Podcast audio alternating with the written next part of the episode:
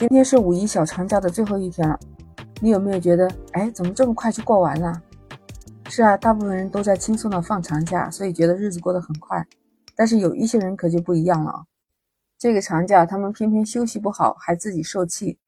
明明知道景区旅游人山人海，还是偏偏挤到去看人山看人海呢？明明知道出去就是堵车、堵人、堵心情，还是偏偏会花钱买罪受呢？这个小长假你究竟受了多少苦？我们今天就来聊聊。你好，我是 Lisa，我在深圳向你问好。刚刚五一假期的时候，官方有一个预测显示，说这一次小长假预计是二点四亿人出游。那中国十四亿人口，我觉得二点四亿好像也不算太多。那你知道这个数据是达到了二零一九年同期的百分之一百零四，看得出来大家是有强烈的出游意愿。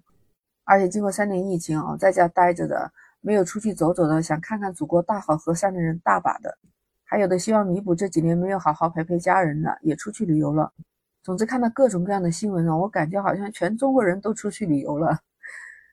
所以你就会发现啊，这旅游旺季一上来的时候，什么住宿问题啦，还有车费问题啊，总之这些价格就是蹭蹭蹭的往上涨，这就不用说了。你就看大家上传的这些朋友圈或者是视频里面。都是人从众啊，真的是不可想象，到处怎么这么多人？尤其你看到车站上面，说长沙到底有多堵？一天到站有十四万人，晚上十二点的时候，长沙火车站还有非常多的人。你知道火车站的人多到什么程度啊？据说就是因为人太多了，长沙火车站的手机信号都一度中断了。再看看我们远在甘肃敦煌鸣沙山月牙泉景区，沙漠里面都堵骆驼了。据说一天之内，月牙泉景区入园的人数已经破了万次。景区有两千四百多峰骆驼，还经常会出现堵骆驼的状态，所以为骆驼还专门设了一个红绿灯，图案就是骆驼。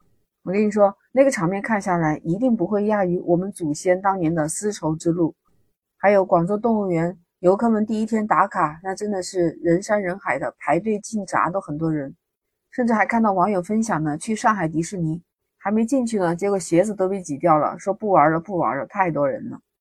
这两天你有没有看到，在珠海说有一张六百四十元的停车费，引发了广大网友的议论，说这个停车场每小时收费是二十块钱的，但是从来没有执行封顶，游客去了三十二个小时，收费六百四十元是明码标价的。不过后来考虑到酒店以后的发展，还是给这客户退了停车费。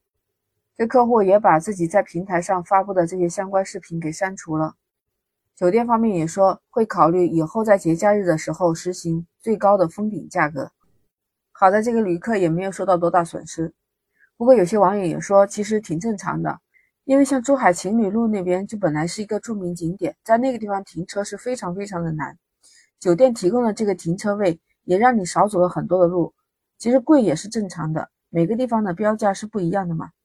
而且旁边的酒楼收停车费也是这个价格，所以其实我们开车出来，除了要考虑路费以外，这些停车费都只能是他们收多少，我们得付多少。停车费的问题是解决了，但旅游景区又来了新的问题。据说有辆女子插队，又被人家当场制止了，说不能插队。结果这女子当场发飙啊！有人把这个事情放到了网上，就看到视频里面很多游客在排队，这个插队的女网友很不满这个男性拉了她，好像。他就说了一句：“你拉什么拉？男的我就怕你了吗？我可不是好惹的人。”拍到的是两个女人怪异的表情，反正他们俩的表情已经弄成了表情包，真的太过于形象，让人真的是记忆深刻，又觉得瑟瑟发抖。后来这位女士还出来澄清，说她这个不是在插队，他们只是在排队平移，说是自己原来排的那个队不知道排错了，那是团队的或者是年卡的收费口。等他们排了一段时间，才发现不对劲的时候，觉得自己已经顺理成章的排队了。他认为自己没有插队，而是只是平移。反正网上看的都是吵得不可开交，有的说排队就是排队，哪里有什么平移，从来没听说过。还有的就说这不是摆明了学着螃蟹走路，横行霸道惯了吗？不管是谁对谁错，我觉得这里面就是一个沟通不畅的问题。大家都是出门在外的，为什么不能换位思考一下呢？就是在男游客看来，他自己本身也排了很长的队，你无端端的就插到了别人的前面。那如果换作是你，你前面突然来了几个人，你是不是觉得也很无语？那觉得自己辛辛苦苦那不是白排了吗？对吧？当然了，可能男同事去拉了女同事，这一下的动作可能惹发了他。但是作为女同志这一方，你要排队插队在别人的前面，是不是也跟人家好好的说一下？至少也要经过跟大家的沟通。如果那一队的人觉得可以允许你站在这个前面，那你再站在这个前面，是不是？不然会引起公愤呢，对吗？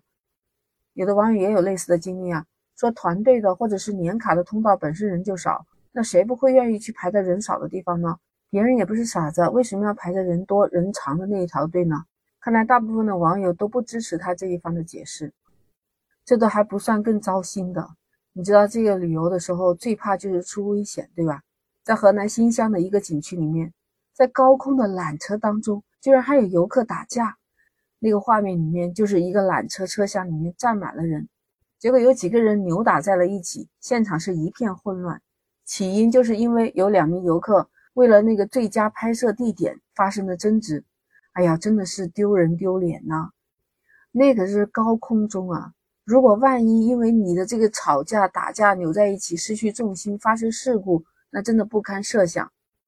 而且这是公共场合，它不是只有你们两个人，你说一车的人多害怕呀！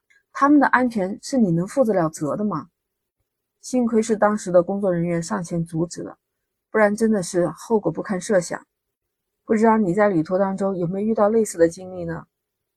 都知道我们中国人口也多，每次到长假的时候啊，从买票到住宿，还有旅途的路上，还有旅游景点，堵车堵心好像一直都是我们困扰的事情。虽然说疫情过去三年，该堵的还是堵。